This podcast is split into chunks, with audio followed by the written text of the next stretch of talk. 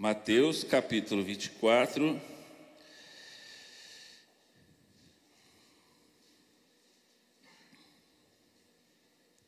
O verso é o 3 em diante. Eu vou ler apenas o 3 e depois vocês podem assentar. Amém? No Monte das Oliveiras achava-se Jesus assentado. Quando se aproximaram dele os discípulos, e em particular lhe pediram: Dize-nos quando sucederão estas coisas e que sinal haverá da tua vinda, da consumação do século? Amém? Pode se assentar em nome de Jesus. Aleluia.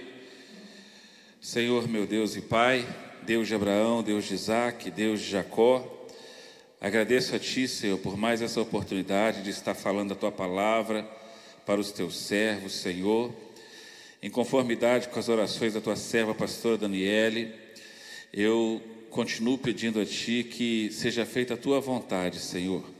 Que a Tua palavra aqui falada, aqui, tudo aquilo que vai ser ministrado, Pai, seja para nós nesta noite como um combustível, seja para nós como cura e libertação, Pai. Tanto para aqueles que estão aqui, quanto para aqueles que estão em casa, meu Senhor, que recebam, Pai, a tua palavra nesta noite de bom grado, meu Deus, e que ela possa produzir a cem na vida de cada um, Pai querido, Pai amado, aquilo que ele necessitar, aquilo que ele tem clamado a Ti, em nome de Yeshua. Amém. Glória a Deus. Amados, é, eu quero glorificar a Deus primeiramente, por este culto, por tudo que aconteceu aqui desde o início, do louvor, da palavra, a ministração da pastora Daniele sobre nossas vidas aqui.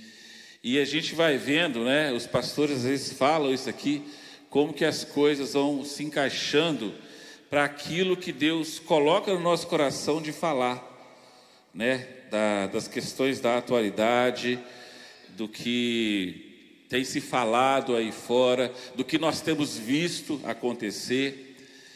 E eu quero deixar um tema que já deve estar, tá, não está aí não, né? Tá para quem está assistindo, é para o próximo, né? Aleluia. Eu achei que ia estar aqui, me perdoa, Mateus. É, o tema desta noite é a frieza da humanidade, segundo aquilo que eu tenho lido e segundo aquilo também que eu tenho visto acontecer, segundo aquilo a gente escuta, não é? é de coisas que às vezes você não está nem buscando, mas chega para você através de rede social, através desses vídeos aí, essas coisas que chegam aí, e mais do que a gente vê e ouve. Eu não sou muito de, de galgar a minha vida pelo que se fala em rede social. Eu não gosto de estruturar a minha fé pelo que está falando aí, porque de tempos em tempos se levanta um profeta cheio. Cheio de quê? Se diz cheio de Deus, para falar do que vai acontecer, do que está acontecendo, ou se tem algum problema na atualidade, de repente levanta um profeta para falar que aquilo é de Deus. Então, assim, eu até escuto algumas coisas, eu até vejo, mas eu não deixo a minha vida ficar atrelada a essas coisas. Eu não deixo a minha fé prender, né, nesses profetas que aparecem por aí. E hoje a melhor maneira de se divulgar esse tipo de profeta é onde? Nas redes sociais, onde, vamos colocar assim, 99,9%, eu não quero colocar 100, que eu acho muito, 99,9% das pessoas estão ligadas, assiste algum tipo de rede social. E nesta noite eu não estou aqui para falar contra a rede social, porque ela é uma ferramenta neutra. A rede social é uma ferramenta neutra. A gente que vai pegar e vai conduzir ela para o bem ou para o mal. Amém? Ela está ali. Tudo que você precisar está ali, de uma receita de bolo até a construção de uma bomba. Você vai achar ali. Você quer arrumar um problema no seu carro, você vai achar lá também. Então você que vai decidir a forma que você vai usar esse tipo de informação para a sua vida. Amém? E amados, nós estamos vivendo um momento de frieza espiritual terrível. Pós-pandemia, não sei, me corrijam aí os mais bem informados, eu não sei se estamos em pós ou estamos nela ou ela estava escondida. Não sei te dar a informação correta, porque eu não ando atrás da pandemia. Ela já me pegou uma vez e eu estou é correndo dela. Então, eu não sei se nós estamos pós ou estamos nela disfarçados. Mas, nesse momento que foi mais crítico, mais crítico, nós podemos ver como que o povo de Deus, de uma forma geral, não é só no meio evangélico, é em todas as áreas, como que o povo se esfriou. Parece que foi um momento assim, onde foi um filtro para a fé, foi um filtro para Deus, porque ali quem realmente queria ficar com Deus continuou, e quem precisava de um empurrãozinho ou uma desculpa, pegou esse gancho e se afastou e se esfriou, e ó, para voltar, amados, não é brincadeira. Então nós estamos vivendo este momento. E nós acabamos de ler aqui que Jesus estava aonde? No Monte das Oliveiras. Ele está, era o local dele, era praticamente o habitat dele, está ali orando, buscando ao Pai. E ele foi achado por seus discípulos. Ou seja, meus queridos, Jesus, ele continua no mesmo lugar onde ele sempre esteve. Nós é que, este, que temos que ir até Ele e buscar nele aquilo que nós precisamos, buscar nele aquilo que nós queremos saber, aquilo que nós necessitamos. E os discípulos fizeram isso, porque ele acabava de ter, ter feito um discurso, saiu ali no meio do povo, saiu do meio ali de onde ele estava discursando e foi para o Monte das Oliveiras. E os seus discípulos foram atrás dele pedindo: Me mostra quando acontecerá essas coisas. Eles ficaram assim perplexos, porque Jesus estava falando do final dos tempos, da volta dele. E eles queriam saber, olha, nós queremos saber um sinal. E na cabeça e na forma como eles perguntam, preste atenção, meu amado. Dize-nos quando sucederá essas coisas e que sinal haverá da sua vinda. Na cabeça deles, eles já iriam ver a volta do Senhor. Yeshua ia morrer, ia subir aos céus, e algum momento depois, ali na vida deles, eles já iriam ver Yeshua voltando para consertar tudo de vez. Porque é isso que me dá a entender na pergunta dos discípulos. Eles queriam saber o que, que vai acontecer na sua volta. Amados, Yeshua não falou para eles assim. Yeshua podia ter falado assim: Meus queridos, vocês vão estar dormindo. Que interessa vocês saber isso agora? Interessa vocês é ficar comigo, é me servir, é andar em verdade comigo. Vocês vão estar dormindo. Pronto, estava resolvido. Não, mas ele falou para eles. Ele teve paciência de ouvir os seus discípulos e de responder e de dar uma resposta à altura para eles. Um detalhe muito importante, amado, esse, essa frieza de qual eu estou falando, isso está acontecendo fora, mas também está acontecendo dentro da casa de Deus. Amém? É aí que a gente tem que ficar vigilante. A gente não pode olhar só para o que está acontecendo lá fora. A gente não pode olhar só para a vida do irmão que se afastou.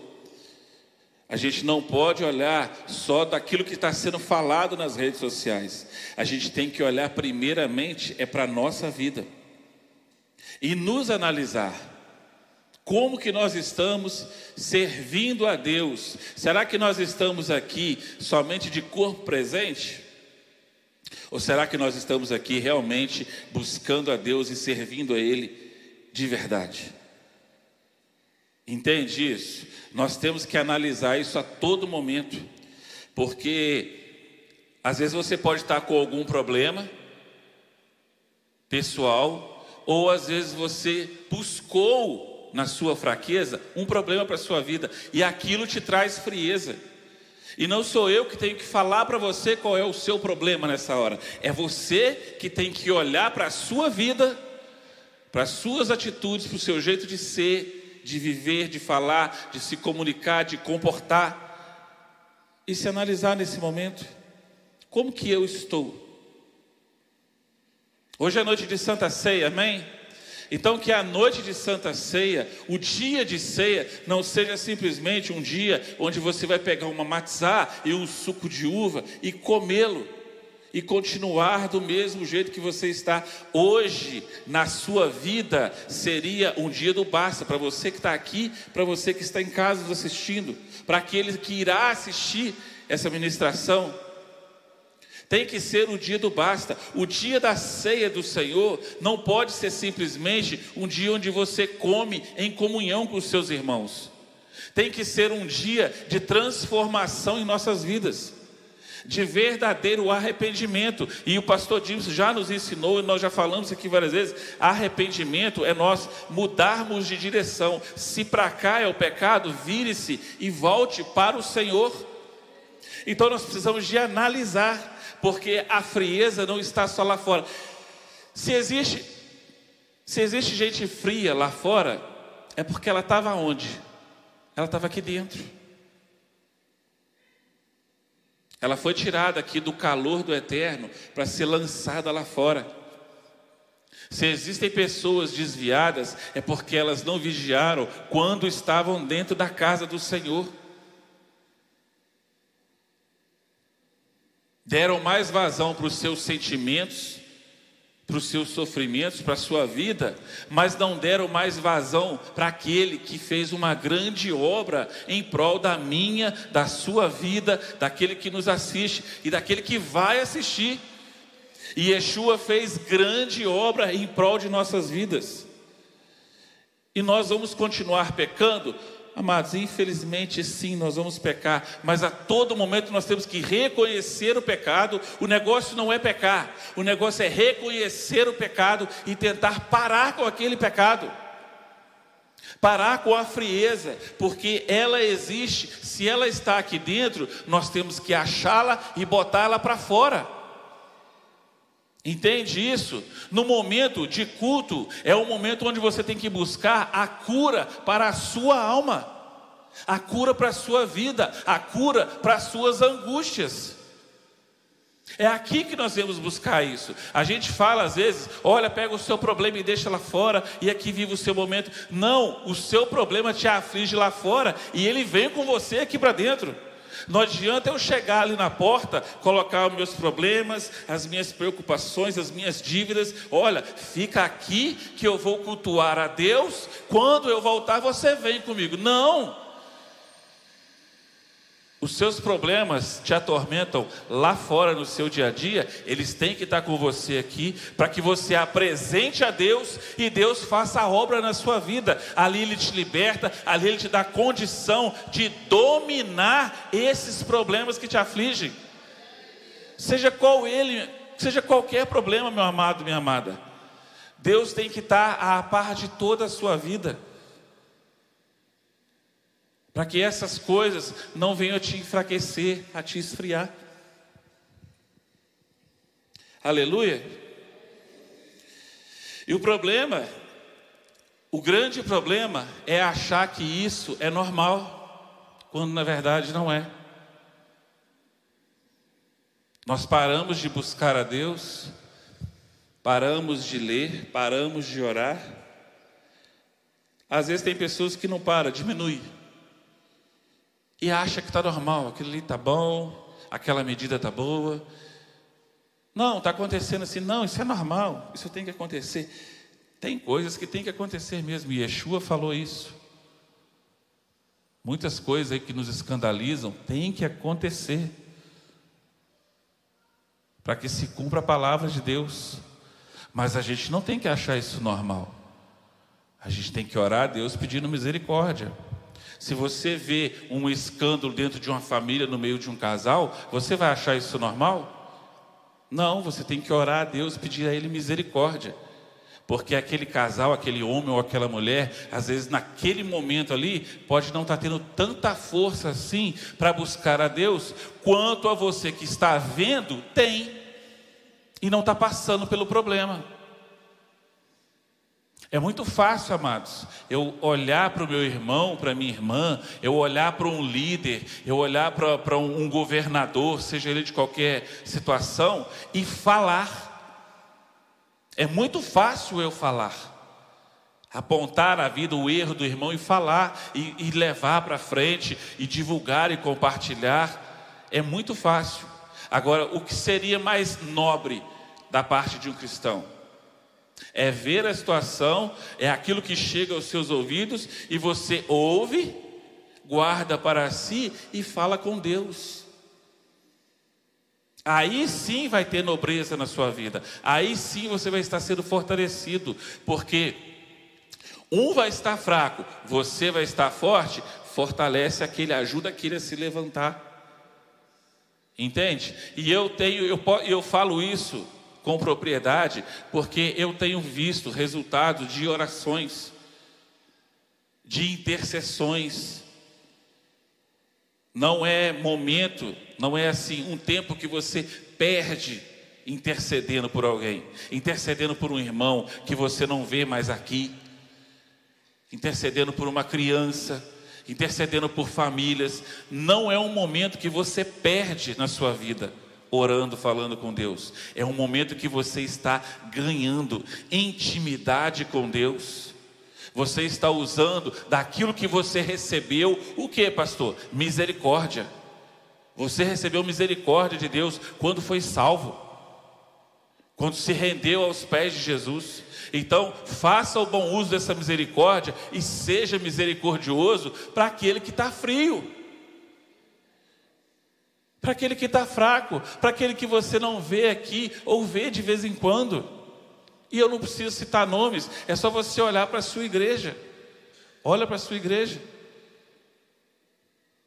Você não sente falta de pessoas, de rostos que você estava acostumado a ver aqui? Será que nós estamos tão acostumados com essa, com essa situação que o irmão parou de vir, a irmã parou de vir? Ah, tá bom, deve estar tá indo em outra igreja. Será? Será que está? E se está indo, será que lá é a solução? Entende? O ser humano às vezes tem essa, essa mania, esse costume errado, de trocar o problema de lugar. Ah, tá ruim na Eliahu. Ah, eu vou lá para a igreja do pastor tal. Ah, tá ruim do pastor tal. Ah, eu vou para outra igreja. Tem crente, irmãos, que não é não é membro fixo na casa do Senhor. Não tem registro. você, você congrega onde? Ah, eu sou itinerante. Já ouviram isso? É pastor de onde? Ah, eu sou pastor itinerante. Eu prego aqui, eu prego lá. Então você não é pastor de ninguém, é um pregador só. E as pessoas estão indo por esse caminho. Pessoas que querem nos afrontar e falam assim: você congrega onde? Ah, não, não tenho congregação, não, porque eu não acredito no homem. Eu sou de Deus. Eu sou da Bíblia, eu sou da palavra. Não acredita mais. As pessoas não estão acreditando na reunião para culto de adoração a Deus. As pessoas que estão frias, que estão desviadas, né? Estão desacreditadas porque elas começaram a olhar para o erro do irmão, da irmã. Não pense você que é um ou outro, não. São muitas pessoas que se encontram nessa situação hoje, porque viu o erro de um irmão, de uma irmã, porque soube de alguma coisa, nem foi averiguar, mas aquilo ali já foi motivo suficiente para ela não querer mais estar congregando se reunindo na casa de Deus, buscando a Deus. E amado, não tem como, aqui é o lugar. Aqui não é o lugar só de você ver seus irmãos, aqui é o lugar de você buscar fortaleza, aqui é o lugar de você ser curado, de você ser liberto. É aqui que você vai jogar por terra a frieza que a humanidade está passando nesse momento. E não se assustem, é bíblica esta frieza.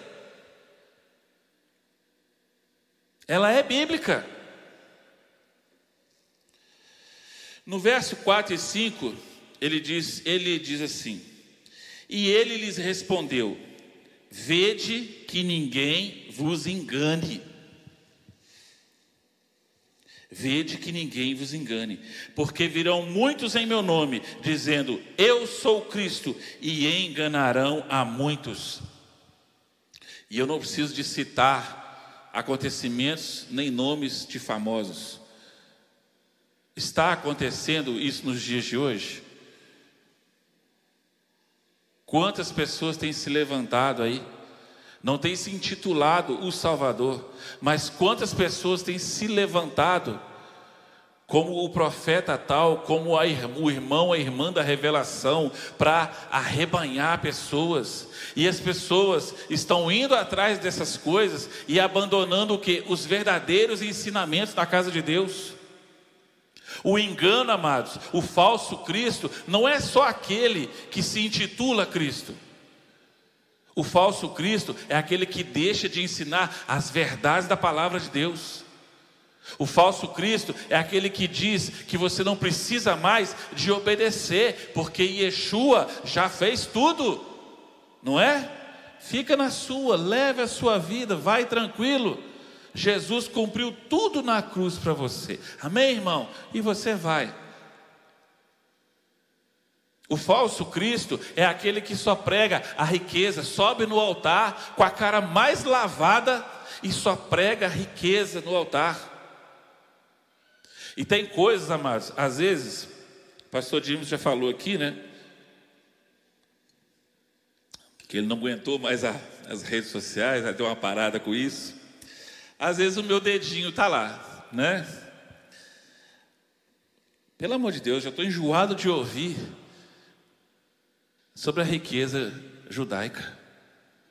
Eu estou enjoado de ouvir que você tem que ser rico como judeu. Você vem aqui e descubra porque o povo judeu é rico, porque o povo judeu é próspero. Só isso que se faz. É a moda do momento. Você tem que aprender os três passos para ser rico como um povo judeu. Pastora Daniela, por que, que o pastor Dinho se dá de carro zero? Mansão. Ué, porque eu tenho um pastor judeu aqui que não é milionário. E tamanha é a ignorância de quem ouve e busca isso, porque Deus, Deus não deixou o povo dele passando fome, amém? Nem desamparado. Mas o que, que ele falou para Ismael? darei a você a gordura da terra. Então, rico é o povo que está em volta de Israel. É o povo que é dono do petróleo. Gordura da terra é o petróleo. Não é boi, vaca, não, amado. Gordura da terra é o que sai da terra. Está na mão dos árabes. Aquele povo lá é rico. Aquele povo falou assim: ah, eu quero construir uma cidade. Acordei hoje com a vontade de construir uma cidade. Por, ó, aquela ali, pode construir ali, ó, faz ali. Uma cidade. Eles não constroem casa, não. A gente luta, eu e Edilé, a gente lutou quase três anos para construir um barraquinho, uma casinha lá de 60 metros quadrados. O povo constrói cidade. E aí está pregando para os crentes aí que o crente tem que ser rico e tem que descobrir a prosperidade do judeu, tem que ser rico como o judeu. Meu irmão, para de ser enganado com essas bobeiras. Para de ser enganado.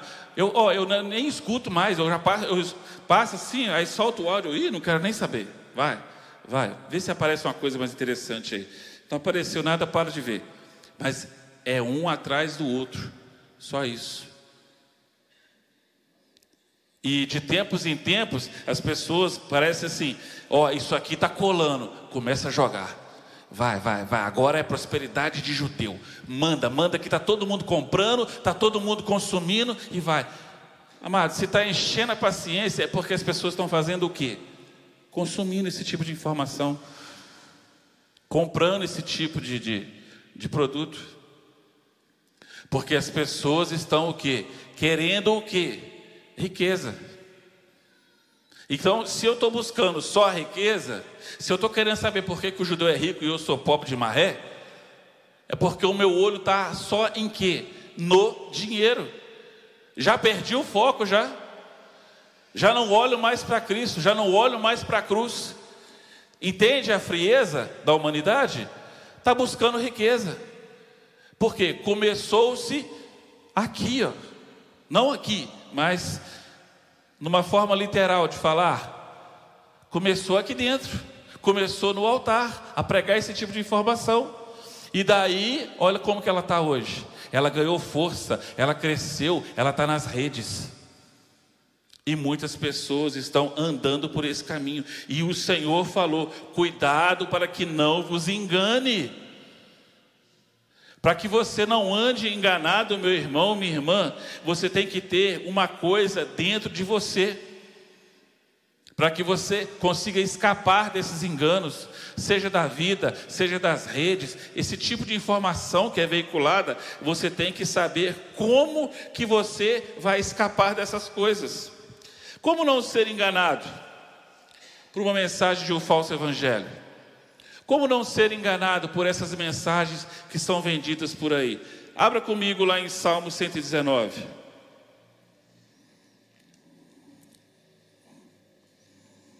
Salmo 119.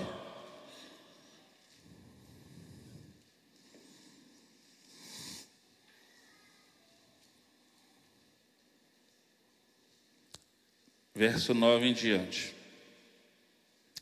De que maneira poderá o jovem guardar guardar puro o seu caminho?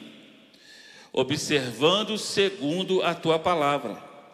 De todo o coração te busquei. Não me deixes fugir aos teus mandamentos. Guarda no, teu, no coração as tuas palavras, para não pecar contra ti. Ou seja, buscando os mandamentos de Deus e guardando no coração as palavras de Deus, nós iremos ter ferramenta para fugir, para resistir a todo tipo de situação ruim que vier na nossa vida. Seja o desejo carnal, seja um desejo que vai te atrapalhar. Ah, eu quero comprar você. Você acabou de arrumar um emprego. Acabou de entrar no seu emprego Opa, já tem um salário aqui, né? Já dá para comprar um carro, né? Você acabou de entrar no emprego, irmão. Você está na experiência ainda. 45 mais 45. Se você não der bem ali, nos, estourando nos 90, você está na rua. Mas aí, se você tem guardado dentro do seu coração as palavras do Senhor, você não vai se precipitar. Falou, opa, peraí. aí isso é pensamento do inimigo. Agora não é o momento de eu entrar, de eu contrair essa dívida, de eu pegar essa situação para mim. Porque você vai saber resistir a essas coisas que vêm na sua vida que vem no seu dia a dia. Quando você tem a palavra do Senhor, quando você está respaldado com a palavra, você vai saber resistir a todo tipo de adversidade que vier até você, meu irmão, minha irmã. Não é difícil, não tem que fazer curso para entender essas coisas. É fácil o entendimento. Se eu guardo a palavra de Deus do coração, eu não peco contra Ele. Se você não peca contra Deus, você não vai pecar contra o seu irmão. Você não vai pecar contra a sua liderança, o seu pastor. Você não vai pecar contra a sua família. Não importa.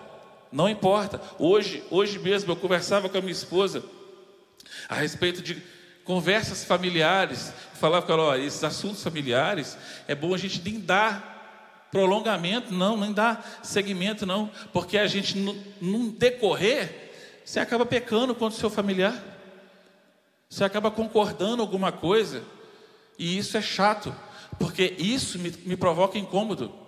Se eu pegar para ficar falando dos meus irmãos, dos problemas que eu enfrento com a minha família, daqui a pouco eu estou pecando e eles são as piores pessoas do mundo. E eu sou quem? O santarrão? Não, eu sou pecador igual eles também. Eu erro, eu falho, eu recebi misericórdia de um Deus que é potente para me salvar e estou pecando contra um irmão meu que está precisando da mesma misericórdia ao qual eu recebi. Ou seja, eu estou fazendo uso zero da misericórdia que Deus me deu. E quando a gente não usa essas ferramentas que Deus nos dá, a gente cai no pecado da frieza espiritual. Nós temos que orar interceder pela humanidade, orar pelos nossos irmãos que estão fracos, que estão caídos. Se você está aqui hoje, você tem que orar por aquele que não está aqui. Você deve orar, porque você está aqui recebendo instrução. Você está aqui cantando, recebendo de Deus. Quem crê que o Espírito Santo de Deus está na igreja na hora do culto? Você crê? Você crê que, que na sua necessidade Deus te toca? Às vezes você chora no culto, é motivação? É, é você é emocional demais? Ou será que você chora porque em algum determinado momento Deus tocou na sua vida ali? Seja no louvor, seja na palavra. Então você está recebendo cura de Deus quando você está aqui dentro. Você está sendo fortalecido quando você está aqui dentro. E é nessa hora que a sua cabeça tem que abrir. Opa, eu estou recebendo de Deus. Eu tenho que passar isso para frente. A gente não tem que evangelizar, falar do amor de Deus? Então, meu irmão, minha irmã, quando você ora, quando você lembra de um irmão e intercede por ele, meu irmão, você está ali ó, fazendo muito mais pela vida dele do que ele possa imaginar. Aí um belo dia você vê um irmão, uma irmã entrando por essas portas. Será que ninguém aqui quer receber esse tipo de alegria? Não? E detalhe, é uma alegria onde nenhum outdoor mostra. Aqui na frente não vai piscar quando entrar aquele irmão ali, vai aparecer o letreiro aqui. Tá vendo, irmã Elisângela? Fruto da tua oração. Não vai aparecer isso. Mas você, ao ver aquela pessoa entrar, vai se alegrar no Senhor, porque é fruto de oração e de intercessão. Entende isso? Você orou a Deus em secreto, Deus fez a obra e Deus te deu a recompensa. Olha aí, ó, eu ouvi a tua oração. Tá aí o seu irmão de volta. Olha que maravilha, meu irmão, minha irmã. Olha que não, não tem dinheiro que paga essas coisas. Não tem. Então, para que você não seja enganado, guarde a palavra do Senhor no coração. E eu vou repetir esse salmo um pouquinho ainda. Mateus 6.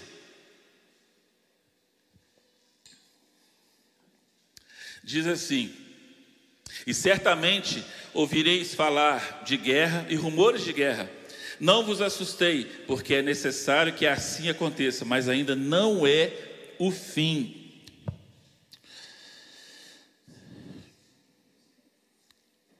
É o 6, 24, 6. 24, 6. Meu irmão, quantos reveladores apareceu aí no seu aparelhinho portátil falando sobre as guerras. Quantos revela, é porque para mim não é revelação, não, é revelador. Quantos apareceram? Quantas pessoas se levantaram? Quem aqui ouviu falar aí?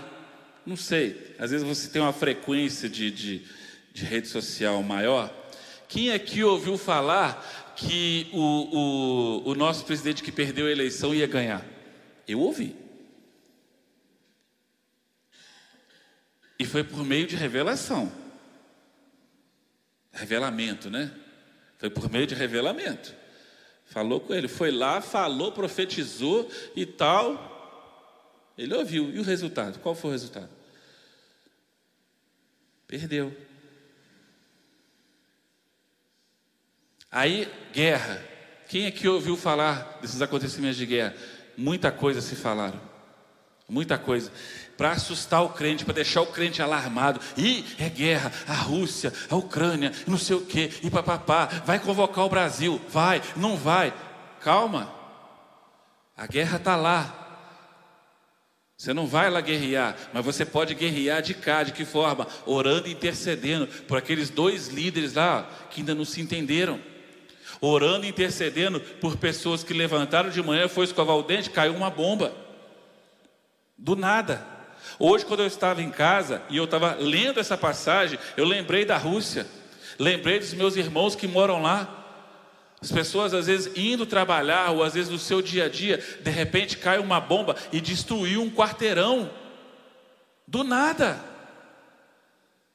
É assim, meu amado. E se a gente não orar, se a gente não interceder, fica complicado. Se a gente der vazão para o que está falando aí, a gente fica desesperado, achando que daqui a pouco uma bomba vai errar o caminho e vai cair no Brasil. Não é assim. Mas o Senhor avisou para os seus, os seus discípulos: olha, isso vai acontecer, porém ainda não é o fim. E as pessoas estão falando que Jesus já está voltando, que Jesus já está aí já por causa dessa guerra ainda não é o fim, coisas vão acontecer. Tá, tá esquisito? Tá para escandalizar? Tá, mas coisas piores ainda irão acontecer que vai escandalizar mais ainda o crente. Mas se você estiver guardado na palavra do Senhor, com ela dentro do coração, você não vai se escandalizar. Você não vai se desesperar por revelações que acontecem aí. Se você tem a palavra de Deus guardada no coração, você vai saber se desviar de todas essas coisas.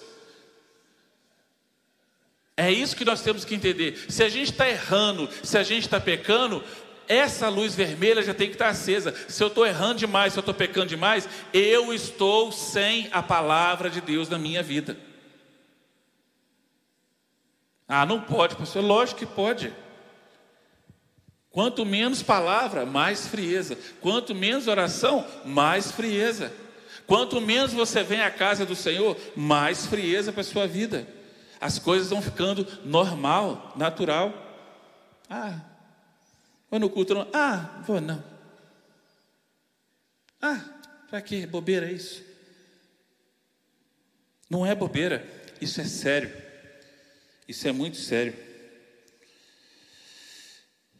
Verso 7: Porquanto se levantarão nação contra nação, reino contra reino, haverá fomes e terremotos em vários lugares. Porém, isto é o princípio das dores. Nós não sabemos, amados, que tipo de dores vão nos atingir. A gente não sabe. Eu não posso falar para você aqui nesse momento, olha, essa semana você vai passar por tal situação, assim, assim. Não, nós não sabemos. Mas nós temos que estar firmados na palavra de Deus. Temos que estar firmados na palavra de Deus. Para que a gente não venha se escandalizar. E o Salmo 119, verso 11, vai dizer o que? A tua palavra eu guardei no meu coração, para eu não pecar contra ti. Quando se levantar nação contra nação, reino contra reino, não temos que nos desesperar. Nós cantamos aqui nessa noite, foi ministrado aqui na sua vida nessa noite. Será que quando você canta que a igreja será arrebatada naquele dia, aqueles que estiverem vivos, será que da sua cabeça não imagina você cultuando e de repente você lá nas nuvens se encontrando com o seu noivo? Será que você não consegue imaginar isso? Isso ainda não aconteceu, ninguém subiu as nuvens.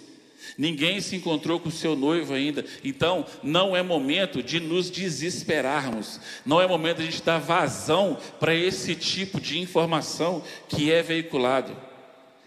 Não é momento para isso. É momento de nós nos aprofundarmos mais na palavra, voltarmos para ela, aprender dela, para termos estrutura e saber no momento certo quando essas coisas irão acontecer.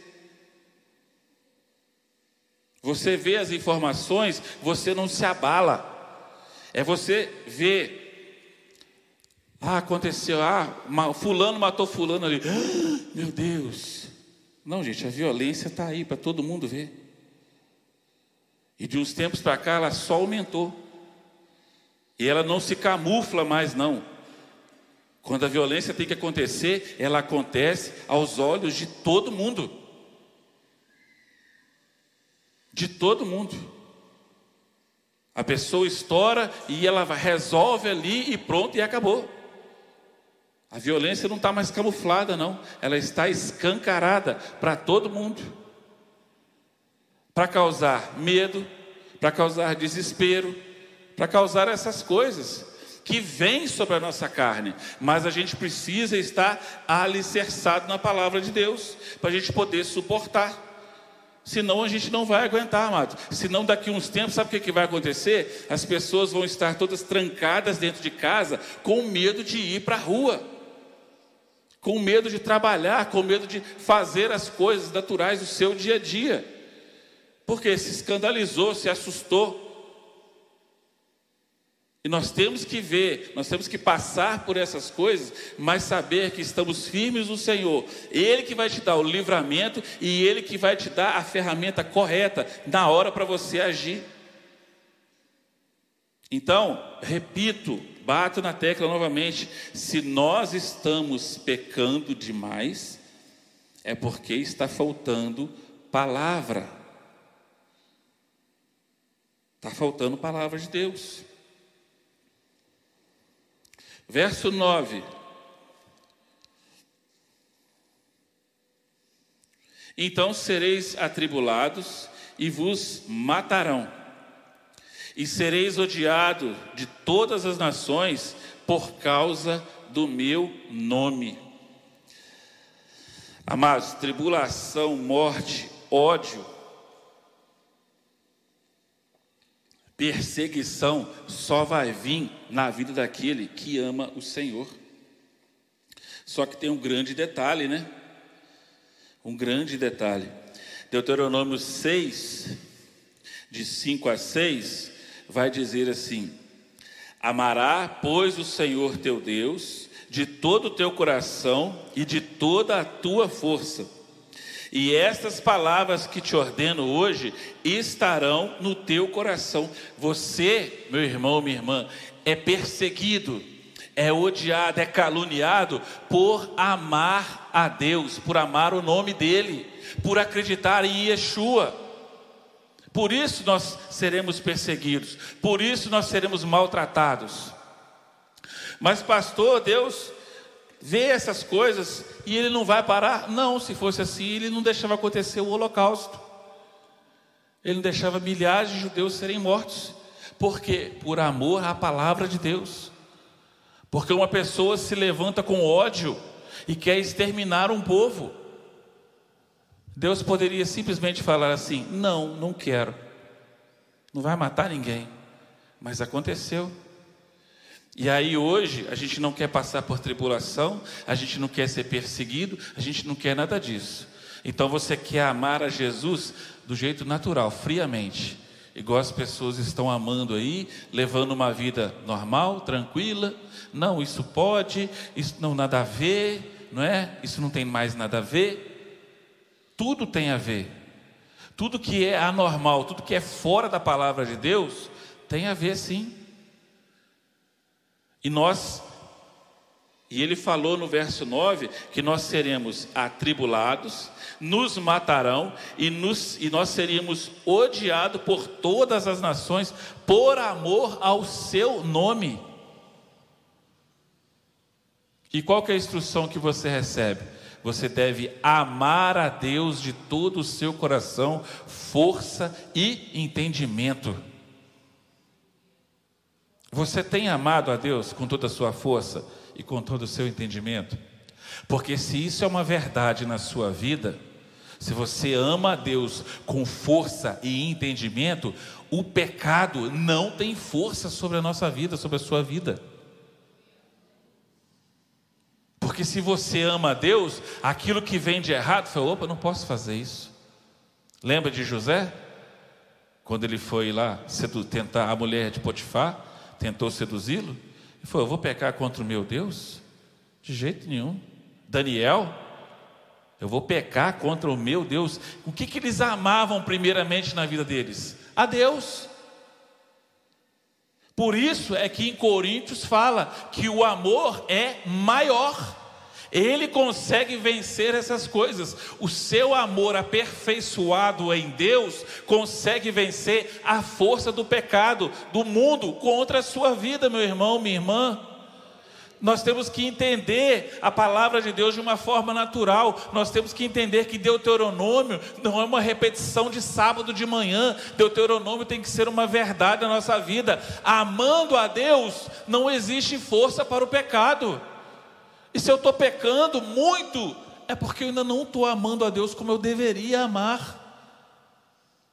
Aí você começa a entender a frieza da humanidade. Por que, que a humanidade está fria, pastor? Porque a humanidade não tem amado a Deus. Por que, que o meu irmão se esfriou? Porque ele parou de amar a Deus.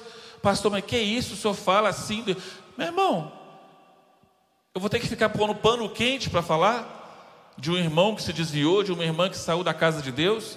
Se saiu, é porque num dado momento da vida, num acontecimento ali que para ela foi mais impactante que o amor de Deus, ali ela perdeu. Por isso você deve exercer a misericórdia. Falou: opa, o irmão parou de vir. A irmã sumiu. Nossa Deus. Será que o amor dela está friozinho pelo Senhor? Eu vou orar, vou interceder para esse irmão, para essa irmã, para que ela seja aquecida novamente. Para que ela receba do Senhor o fogo do Espírito e volte a te amar como deve ser amado o nosso Deus. Força e entendimento é o que vai, o que vai fazer você resistir, amar a Deus com toda a sua força e entendimento. Entende agora, Coríntios? O amor tudo pode, tudo suporta, tudo o amor aguenta.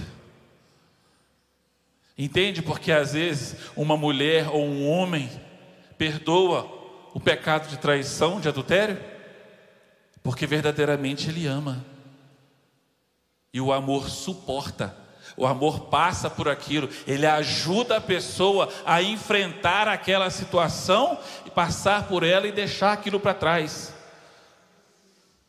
Se você que está aqui ou que me ouve já passou por isso e ainda lembra desse tipo de situação, fortaleça o teu amor, principalmente para Deus.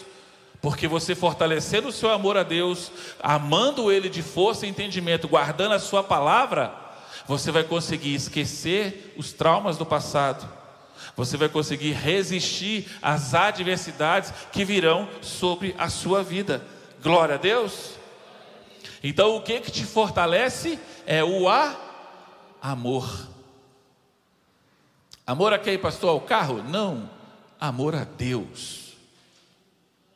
Então, para fechar, examine nessa noite, na hora da ceia, como que está o seu amor a Deus. Como que está o meu amor a Deus. Eu vou fazer esse exame também. Como que está o meu amor a Deus? Aonde eu tenho que aperfeiçoar mais para Ele? Entende? Examine-se na hora da ceia. Ah, pastor, eu me examinei eu vi que eu estou pecando demais, eu não quero nem tomar ceia hoje. Não faça isso, pelo amor de Deus. Estenda sua mão, reconheça o seu pecado, estenda sua mão e pegue, Senhor, eu te amo, por isso eu vou pegar esta ceia nessa noite e vou ser fortalecido no seu amor. Vença você as suas batalhas nessa noite. Não deixe para amanhã, não deixe para a ceia de janeiro. É esse ano, é dezembro. Amém? Fique sobre seus pés em nome de Jesus.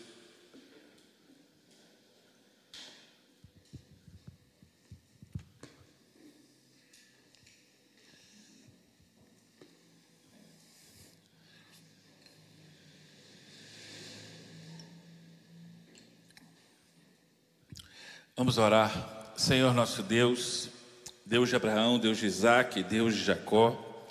Pai, em nome do teu filho Yeshua Hamashia, Pai, eu quero orar nesta noite, meu Deus, por todos os meus irmãos que estão aqui presentes, Pai querido, Pai amado, por todos os casais, Senhor, que estão aqui, que estão nos assistindo, meu Deus. Quero orar também, meu Deus, por todo tipo de problema ao qual os teus servos têm enfrentado, Pai. E no nome de Yeshua Hamashia, que o Senhor, com o teu amor, possa fortalecer nesta noite, Pai querido, Pai amado, as nossas vidas. O teu amor, Senhor, possa vir de encontro aos nossos corações, Pai querido, e nos mostrar os nossos gestos, Pai, as nossas atitudes, aquilo que temos feito, Senhor, de errado contra ti, aquilo que temos pecado, meu Deus, de errado contra ti. E eu te peço nesta noite, Espírito Santo de Deus, começa a passear, Senhor, dentro da tua casa, Pai, em nome de Yeshua Hamashia, e começa a acolher, Senhor, as orações daquele, Pai, que ora nesta noite, que chora, que reconhece, meu Deus, o seu pecado diante de Ti, Pai. Eu clamo, eu rogo a Ti nesta noite, que o Teu Espírito Santo venha colher, Senhor, as orações, as confissões, Pai, daquele que tem se sentido frio, daquele que tem se sentido fraco pecador, Pai, diante de Ti, que ele possa colher e tocar, dando restauração, dando cura, dando livramento, Senhor, nesta noite, em nome de Yeshua, que a Tua misericórdia, meu Deus, possa ser derramada do alto, Pai, em cima da Tua casa nesta hora, que o Teu amor possa nos cobrir, Pai querido, Pai amado, que nós venhamos, Senhor, a ser libertos para a honra e glória do Teu santo nome. Que aqui, meu Deus, saiam homens e mulheres curados, libertos, aqueles que estão nos assistindo em seus lares, Senhor, sejam tocados nesta noite, sejam curados, sejam libertos, em nome de Yeshua Hamashia. Amém. Glória a Deus. Aplauda o nome do Senhor. Amém, amados. Eu agradeço a minha oportunidade em nome de Yeshua.